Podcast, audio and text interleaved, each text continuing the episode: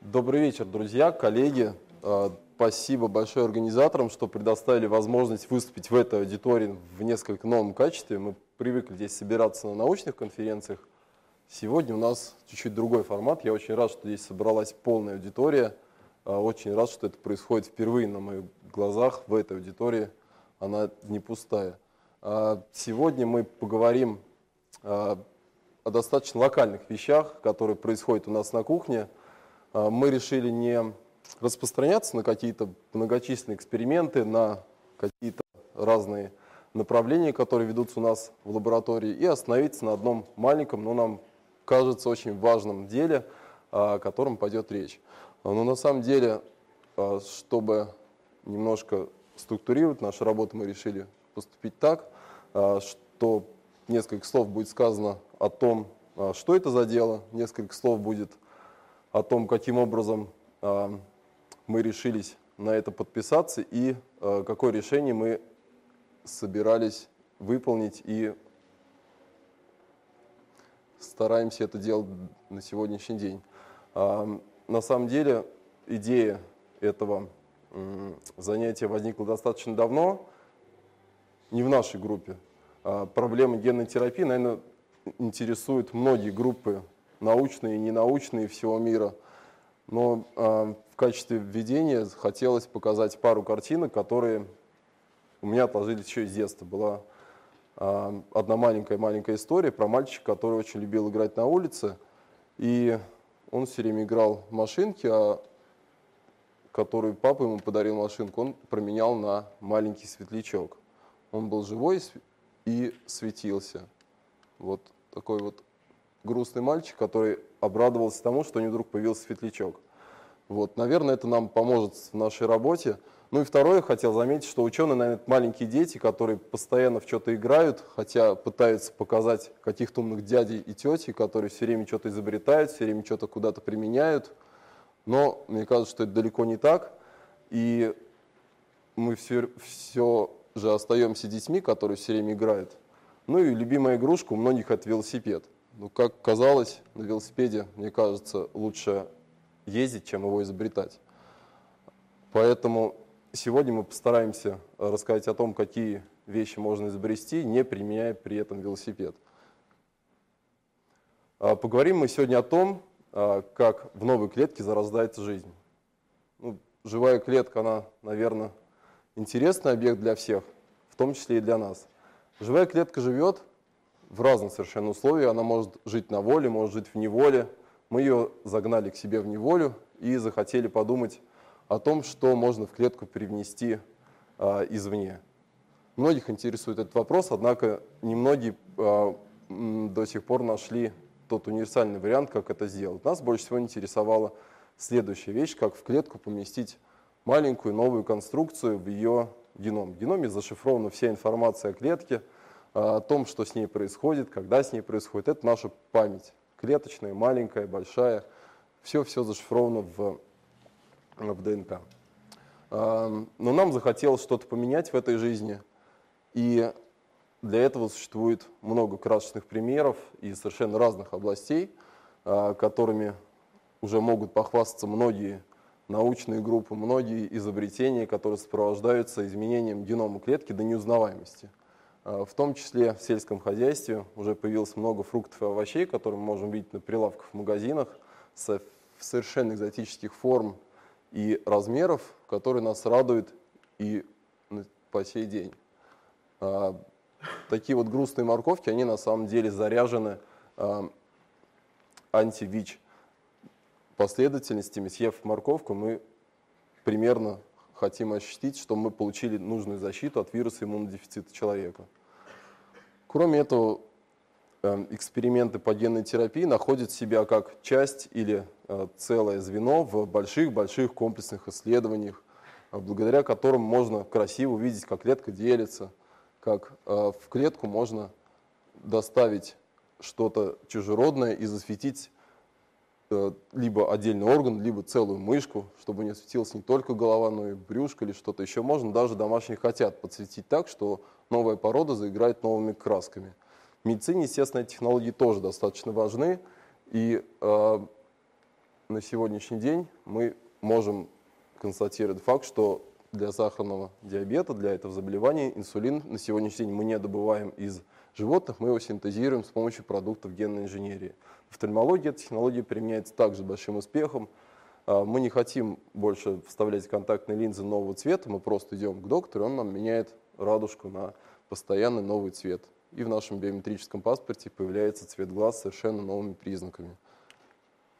А, про а, экстракорпоральное оплодотворение говорить долго не нужно. Эта технология применяется сегодня с достаточно большим успехом и осторожностью, но тем не менее она зарекомендовала себя на медицинском рынке в качестве официальных сертифицированных услуг. В технологиях генной инженерии находит в себе также достаточно обширное применение при создании биотоплива, а, при создании молочных продуктов с а, объектами генно-модифицированных бактерий, абсолютно безопасных и полезных для человека в качестве продуктов питания.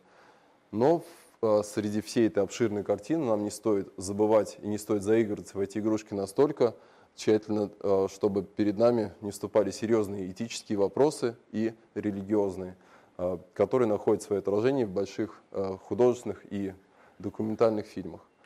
Но сегодня у нас разговор немножко не об этом, мы постараемся попытаться ответить на вопрос, как же это сделать. Вот такую красивую картину на самом деле не так просто сделать, и все хотят, ну, естественно, одного, чтобы максимальный эффект получить за наименьшие деньги, как говорится, да, чтобы у нас клетка легко, непринужденно получила то, что мы хотим. А, однако это тоже достаточно серьезная система, которая нам препятствует. У нее есть своя степень защиты, она обусловлена ее мембраной, во-первых, да, то есть мы видим, какая жесткая, на первый взгляд, а, у нее оболочка, которая не совсем хочет пускать в себя э, какие-то ненужные ей объекты, несмотря на то, что мы ей включим музыку, заставим ее светиться или что-то еще. Манипуляция это достаточно надо проводить деликатным образом э, для того, чтобы клетку не повредить, потому что здесь у нас мало шансов э, и разбег по э, технологиям, которые позволяют, управляя несколькими всего параметрами, у нас есть шанс либо получить новый признак, либо убить клетку. И вот здесь вот в этом диапазоне все начинают играть. Ну, вторая преграда – это ножницы, которые присутствуют внутри клетки. Когда в клетку попадает что-то чужое, то у нее срабатывает э, система защиты. В первую очередь она направлена на защиту от чужеродной э, нуклеиновой кислоты. Не очень любит клетка, чтобы в нее вторгались э, новые товарищи. И эти ножницы быстро находят чужеродных агентов, ее разрезают и при этом наш эксперимент проваливается. Очень много, на самом деле, э, таких попыток было и есть и продолжает быть сегодня э, в научном мире, э, но, естественно, удобные объектами будут для начальных экспериментов не лабораторные животные, не люди, на которых эксперименты проводить тяжело и запрещено, а это простые клетки, которые можно выращивать у себя дома фактически, да, при минимальных средствах защиты оператора и образца мы получаем достаточно масштабируемый, хороший образец, который растет у нас сегодня, завтра, послезавтра. Он ничем не отличается друг от друга а, и достаточно хорошо приживается в лабораторных условиях. В таких маленьких чашечках мы можем растить клетки без угрозы для собственного здоровья, без угрозы для эксперимента и масштабировать эксперименты как нам хочется и получать интересные, красивые результаты, не выходя за пределами лаборатории. А, для нас объектами традиционными не только для нас являются а, опухолевые клетки, на которых ну, чаще всего эксперименты такие проводятся для того, чтобы показать, что это работает, да? ну, как моделька такая. Конечно, у каждого метода есть требования, которые очень серьезно зафиксированы различными видами угроз, предъявлений и которые обусловлены несколькими моментами. Ну, хотелось бы, да, чтобы э, наш метод работал для большого количества тканей, органов, безболезненно для клеток, для того, чтобы можно было доставить совершенно разные молекулы, э, независимо от их природы, это должен быть очень универсальный метод. И, естественно, он должен быть деликатный таким образом, чтобы клетка осталась жива после всех манипуляций. Ну и эффективность мы хотим получить достаточно выгодно для того, чтобы все-таки наши технологии можно было кому-то продать, а не то, что мы дрожащей рукой приносим одну клеточку, вот посмотрите, а 99 из них у нас не дошло до конца нашей игры. Ну, конечно, хочется, чтобы было достаточно дешево, чтобы какие-то богатые дяди и тети у нас эту технологию приобрели и э, захотели ее показывать на э, широких аудиториях. Поэтому э, это послужило нашим небольшим интересом к началам этих работ. Э, что касается других товарищей, которые в этой же области трудятся, очень большое количество работ, связанных с генной терапией, наверное, нашумевшие на сегодняшний день а, материалы, которые связаны с объединением достаточно широкого круга сообществ, работающих а, в этой области. Это и физики, которые придумали разные механические средства. Вот это как раз микроманипулятор, на котором происходит экстракорпоральное оплодотворение. Электропаратор, который буквально как косметическая процедура прошивает электрическим током мембрану клетки и заставляет ее открыться. А, генная пушка – это баллистический вектор, который доставляет буквально а, нуклеиновую кислоту прямо в клетку. Ну и лазер, который а, помогает нам открыть мембрану и заставить зайти то, что нам нужно. Большое количество химических веществ и препаратов на их основе, но, естественно, все нам придумал природа за себя. Первые объекты для трансфекции клеток, для продвижения внутрь материала, они были на основе вирусных агентов, гаечный ключин с современной молекулярной биологией. Это технология CRISPR-Cas9, которая получила не случайно Нобелевскую премию. Это штука, которая позволяет э, доставить ДНК в нужное нам место. Не просто куда-нибудь, а с помощью очень умных э, передвижений доставить этот, этот э, чужеродный материал внутрь клетки в интересующее нас место. Ну и химики э, любят простые вещи на основе каких-то комплексов, которые разрыхляют мембрану. Это липокомплексы с помощью каких-то липосом, которые работают в этой области. У нас заинтересовали другие объекты, которые мы трудимся каждый день в нашей лаборатории. Это маленькие частицы благородных металлов. Про них мы не будем много сегодня разговаривать. Была достаточно подробная лекция, выложенная а, организаторами в группе Алексей Маркин рассказал подробно про золотые частицы. Поэтому сегодня мы будем разговаривать именно в области генной терапии и помощи умных наноматериалов для генной инженерии. Вот такой вот слайд показывает, какие на сегодняшний день имеются сведения по применению наноматериалов для генной терапии и различных структур на их основе. Там всякие разветвленные структуры липосомы, функционализованные частицы, нефункционализованные, трубчатые, разные-разные. Все они по-своему хороши, по-своему э, и достаточно большое количество литературы, где имеется наш вклад в виде ну, двух книжек, которые можно найти, почитать. Это книги, опубликованные в нашей лаборатории. Маленькие рекламные акции. Это галерея наночастиц, которую мы можем у себя в лаборатории производить совершенно разных форм, размеров, но среди них мы долго не перебирали, какие же нам понадобятся. Мы остановились на звездочках. Вот, сейчас объясню почему. Эм, прошу прощения, немножко поинтер плохо работает.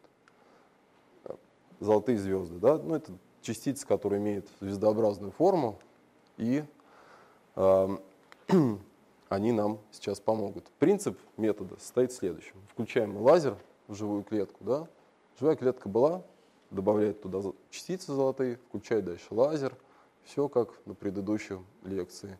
И открывайте мембранные поры. Все хорошо, но только не всегда клетка остается жива, потому что вот это вот золотой, э, золотые частицы, которые хаотично попадают на клетку, когда мы просто их смешиваем, они могут попасть куда угодно. И только куда светит лазер, там частица разогревается, она тоже металлическая, очень хорошо проводит тепло, там образуются мембранные поры. Не всегда клетке нравится в то место, где у него пор образовался. Пор может образоваться большая, это как кратер на вулкане, и клетка может от этого себя не очень хорошо чувствовать и иногда погибать даже. Поэтому мы решили поступить по-другому. Мы решили, что Магомед пойдет к горе. А, и решили звезды уложить на дно рядом с клетками, чтобы потом на них вырасти клетки, и чтобы никто никуда от нас не делся. Это как очень похожая модель, как мы Э, включаем сковородку и там жарим яичницу, и нам нужно, чтобы ничего не подгорело, и при этом э, яйцо, наверное, еще осталось доступны для выращивания цыпленка там. Вот, поэтому мы такой метод придумали и реализовали его следующим. Вот обычный пластик культуральный, в котором у нас эти клеточки растут. Дальше мы туда берем и сажаем наночастицы. Коллоидные наночастицы помещаем в культуральный планшет, центрифугируем, и получаются такие вот штуки, которые можно использовать много раз. То есть дальше вот здесь вот растут клетки. Это как маленький клеточный инкубатор, и с которым удобно работать, и можно дальше производить манипуляции. Все на все нам остается только вот в это место посветить лазером. Небольшой слайд который лучше не смотреть, это внутренняя работа, которая связана с настройкой параметров. Мы там подгоняем температуру, режимы, все остальное, для того, чтобы все-таки убедиться, что мы хотим получить то, что мы хотим, и чтобы мертвых клеток было меньше. Все мы это оптимизировали, все работает, отлично. Начинаем работать с этим вариантом. Что можно получить? Можно получить разноцветные такие вот картинки, которые показывают, что вот были клетки, и в них зашло то, что нас интересует, они стали красными. Нам нас пока что не интересовало, куда э, мы доставили именно в клетку, нам просто интересовал сам факт, что в клетку что-то попало. И это что-то там останется с ней навсегда. Это очень хотелось бы, чтобы мы получили вот такую вот красную картину спустя месяц, спустя два, чтобы мы могли размножить эту э, популяцию клеток и чтобы она стала свободно живущей э, колонией, которая может производить себе подобных с измененными признаками. Тогда это будет очень удобная наверное, модель а, для каких-то других экспериментов. А, ну, еще одна маленькая иллюстрация, как это работает. Синие, зеленые, синие ядра, зеленые, вот то, что мы доставили. Здесь вот мы ничего не трогали, зеленого нет. Синий, зеленый, все работает. Ну, вот это вот мы сравнили, как это работает с тем, что можно купить в магазине, наверное, не хуже, но чуть-чуть удобнее. А, для того, чтобы показать, как это работает ну, в масштабном пространстве, мы решили использовать еще дополнительно э, лазер, который сам бегает и рисует то, что нам интересует. Э, это обычный лазерный гравировщик по металлу, э, который можно программировать и вот сюда вот поместить. Ну, можно голову пациента, можно культуральный планшет с клетками, включить инфракрасный лазер – Самое главное с мощностью не ошибиться, чтобы была функция не резкий по металлу, а деликатная а, мощность, которая всего-навсего вот одну точку, это не просто рисунок, это вот маленькая клеточка, которая стала красной благодаря тому, что вот где бежал лазер, они все лежали на звездах, клетка стала светящейся. Вот, можно нарисовать что-нибудь, что-нибудь написать. То есть таким образом эта технология позволяет достаточно точно и контролируемо попасть именно в то место, куда мы хотим. Представим себе, что нам нужно всего две клетки э, придать им новый признак. Мы говорим лазер, иди туда, он нам это сделает.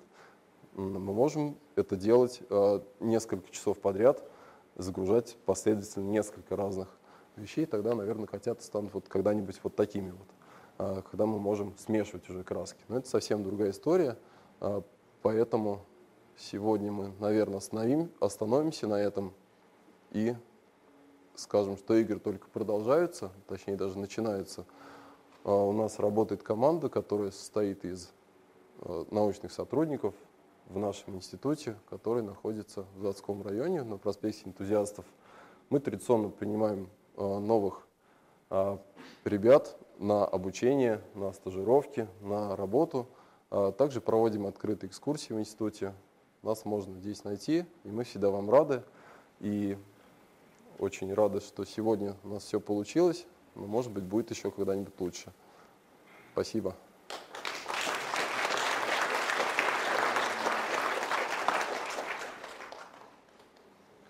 Наверное, сейчас нужно сказать, что мы готовы послушать ваши вопросы.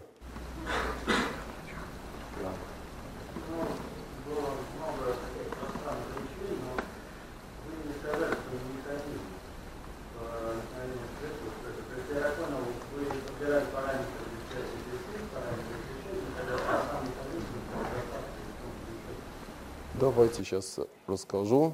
Да. Да, давайте я вам расскажу. Вопрос в том, как это все работает. Я старался выкинуть эти моменты из сегодняшних лекций, чтобы э, аудитория, э, заявленная организаторами, э, должна быть настолько широкая, чтобы не сужаться до технических подробностей, но тем не менее, раз вопрос прозвучал, давайте я вам об этом расскажу.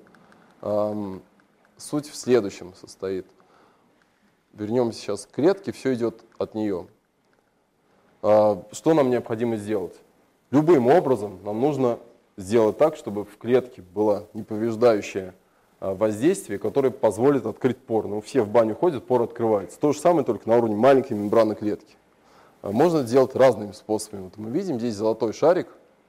Не видим. Видим.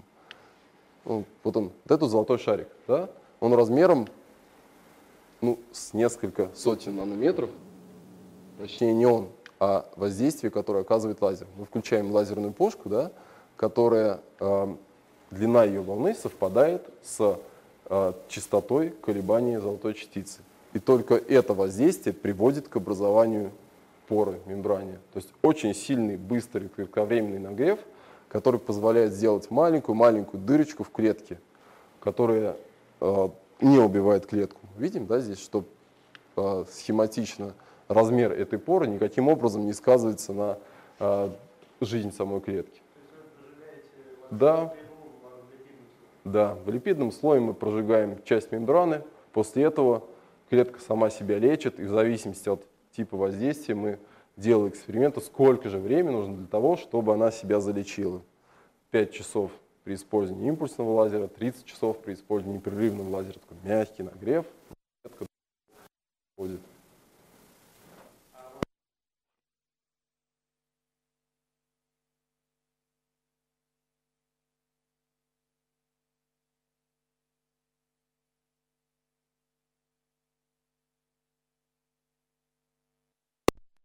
Это а, просто, грубо говоря, разбавленный раствор частиц, который идет как снег или как дождь, и он попадает на клетки в любом месте, которому понравится при осаждении.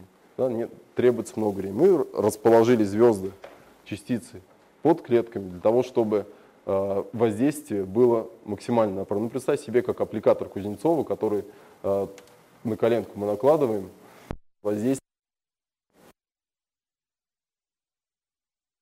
только оно будет. То есть это направленное воздействие, которое действует именно тогда, когда комбинируются два фактора – лазер и частицы. Одно без другого не работает.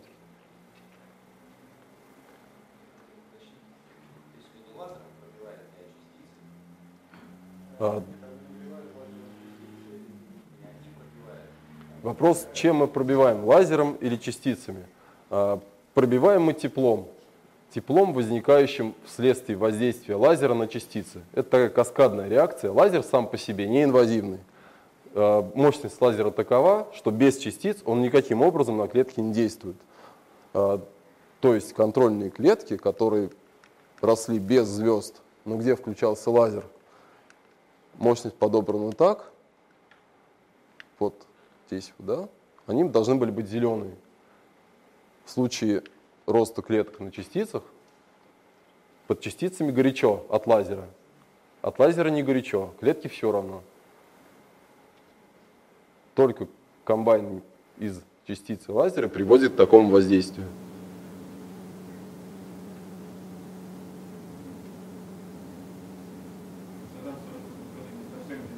Любой.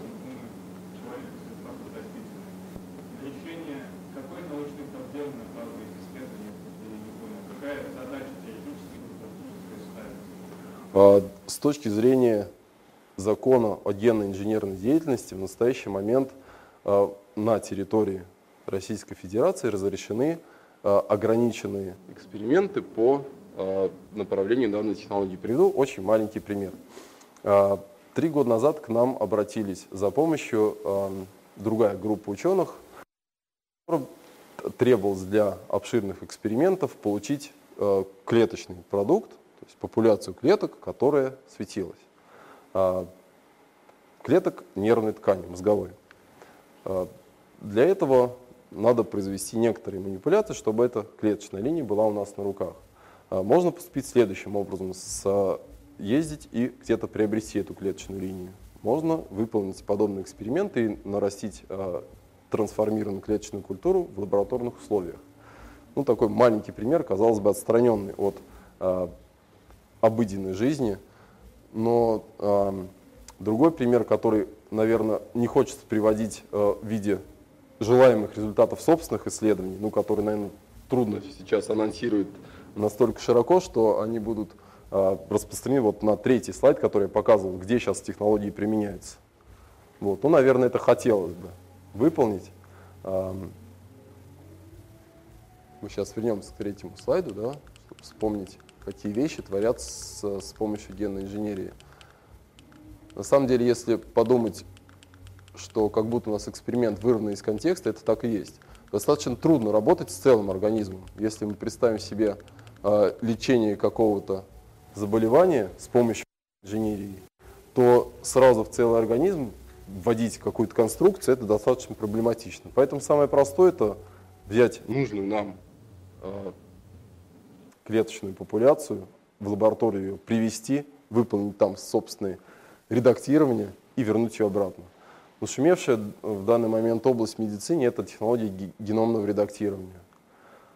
Это очень интересное направление, которое приведет нас к персонализированной медицине, и заключается оно следующим образом.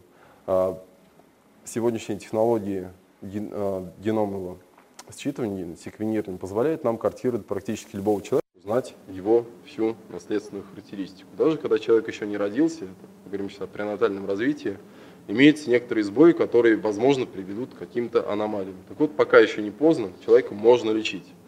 Вот, казалось бы, такие космические технологии, которые а, приведут нам к этим результатам, я думаю, они не заставят себя долго ждать, и медицина идет сегодня достаточно крупными шагами в эту сторону.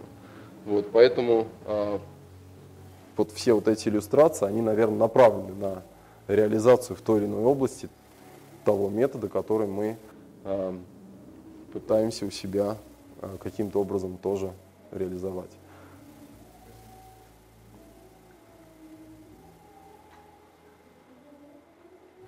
Пожалуйста.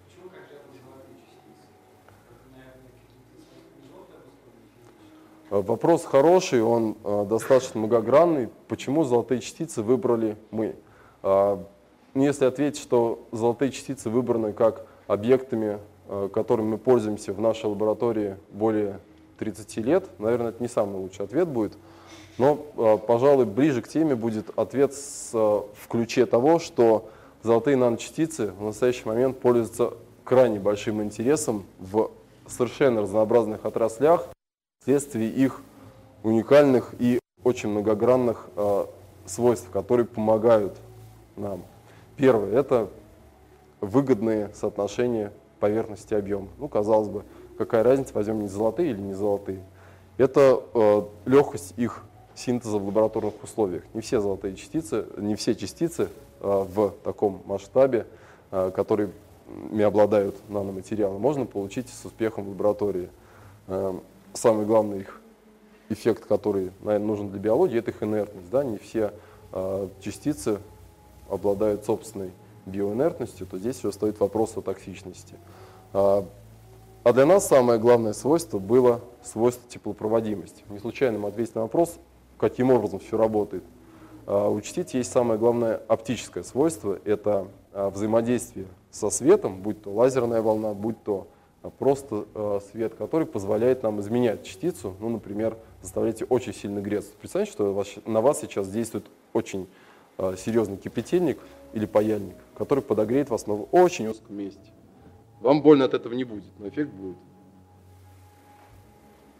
Наверное, поэтому мы используем частицы для совершенно разных приложений. Об одном из них я сегодня рассказал. Да, пожалуйста.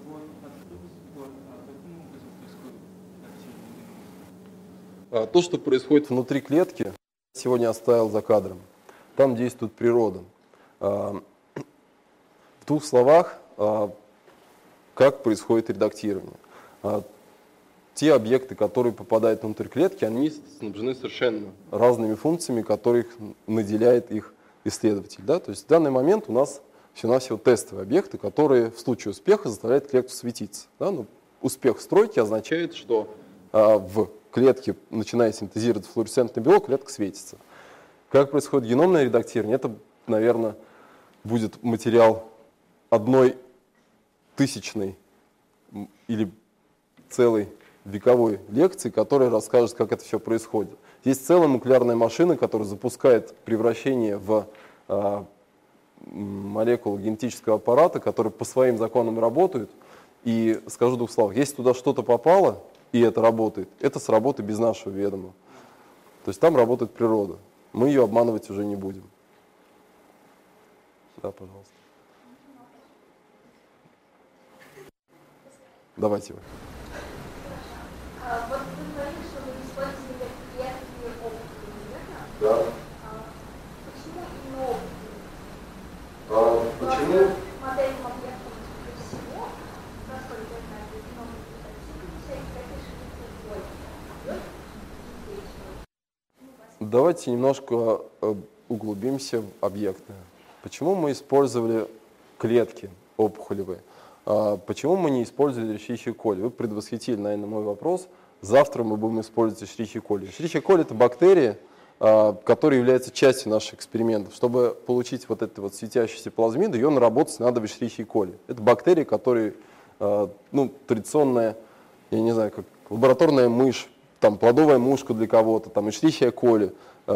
Есть разные эксперименты на клетках животных. Так вот, бактерии – это одна ступень клеточные. Животные клетки это ну, чуть другая. Вот.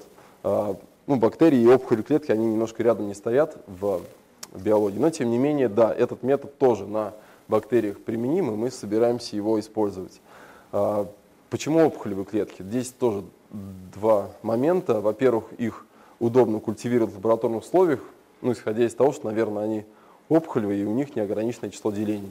Очень удобно приносить мышку, которая еле живая, мы оттуда вынимаем первичную культуру клеток, ну, то есть из мышки добываем культуру, с которой работаем. Во-первых, это не очень удобная технология, и э, клетки не всегда хорошо приживаются. Во-вторых, у них ограниченное число делений, и мы можем не успеть довести эксперимент до конца, прежде чем у нас э, клетки прикажут э, долго существовать без нашего ведома.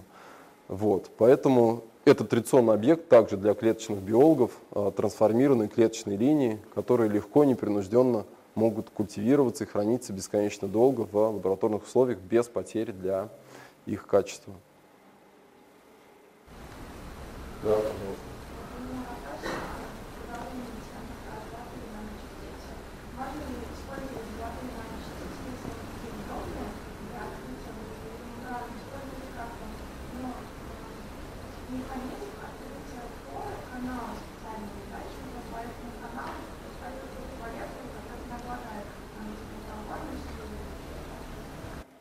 Спасибо. Сейчас, э, наверное, поясню, можно ли использовать частицы как баллистический вектор для того, чтобы сама частица что-нибудь куда-то протаскивала.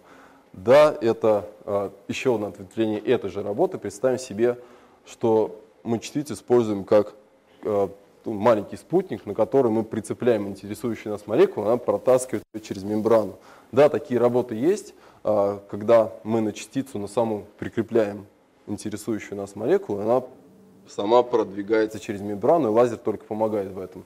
Здесь одни есть нюансы, когда на частицу что-нибудь мы прикрепим, повесим на нее что-нибудь, это что-то может пострадать э, при такой процедуре не совсем деликатной. Поэтому в данный момент частицы у нас выполняют свою функцию, э, они отделены и разобщены от клеток. В этом ну, мы видим плюс, что у нас действующие лица, действующие компоненты разобщены во времени и в пространстве. И более того, э, эффект от частиц, несмотря на то, что они инертные, он имеется. И клетка не очень хочет, чтобы в нее, кроме э, молекул генетического аппарата, попали золотые частицы. Они там мешаться будут. И клетка их не будет уже вводить. Что попало внутрь, это останется там навсегда в клетке. Да.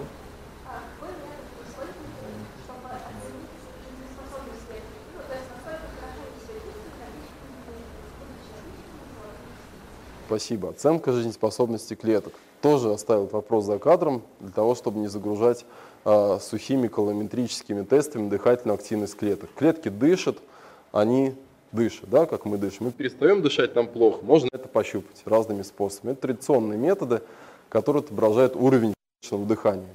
Э, и мы сравниваем, э, долго листать, каким образом э, мы, наше воздействие не приводит к летальным или каким-то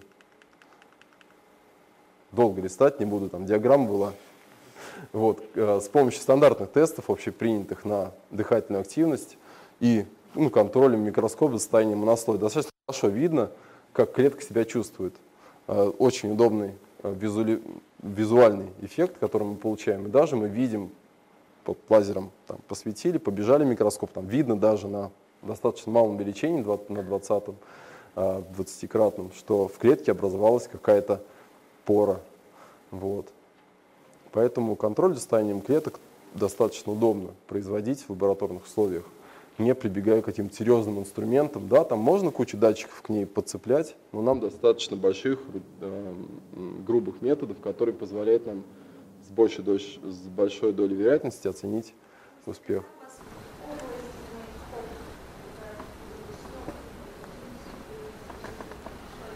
Область опытов, ну, наверное, это комбайн. А, если весь опыт мы а, предусмотрим в том виде, как он есть, это, наверное, первая часть. Это химия, где мы синтезируем частицы и делаем подложки. Вторая часть – это биология, где мы туда сажаем клетки. Третья часть – это оптика, где мы все это светим.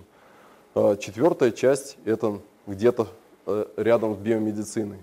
Вот, но все это выполняется ну, одним-двумя людьми, которые совмещают и должны совмещать в себе все эти функции без э, потери э, качества исследований на всех смежных этапах. Нанобиотехнологии – это вообще смежная отрасль, которая предусматривает в себе достаточно много отраслей, которые каким-то образом переплетены достаточно густо, и трудно отделить одно от другого.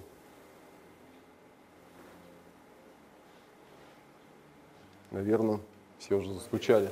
Да, Алексей.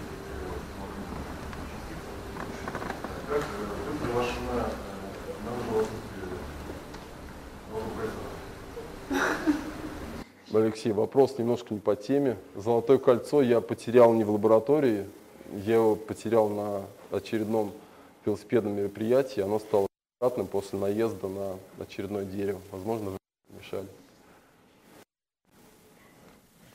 Да, это традиционный вопрос, когда можно получить золотое кольцо из лаборатории. Обратно, сколько нужно золота, чтобы насинтезировать какую-то существенную вещь, которая а, может превратиться в драгоценность. Наша технология очень дешево. Если посмотреть на то количество золота, которое тратится на один эксперимент, ну, оно не, не сравнимо ни с одной драгоценной вещью, которую можно купить в магазине. Поэтому мы претендуем на то, чтобы технология была еще сравнительно дешевая. Спасибо.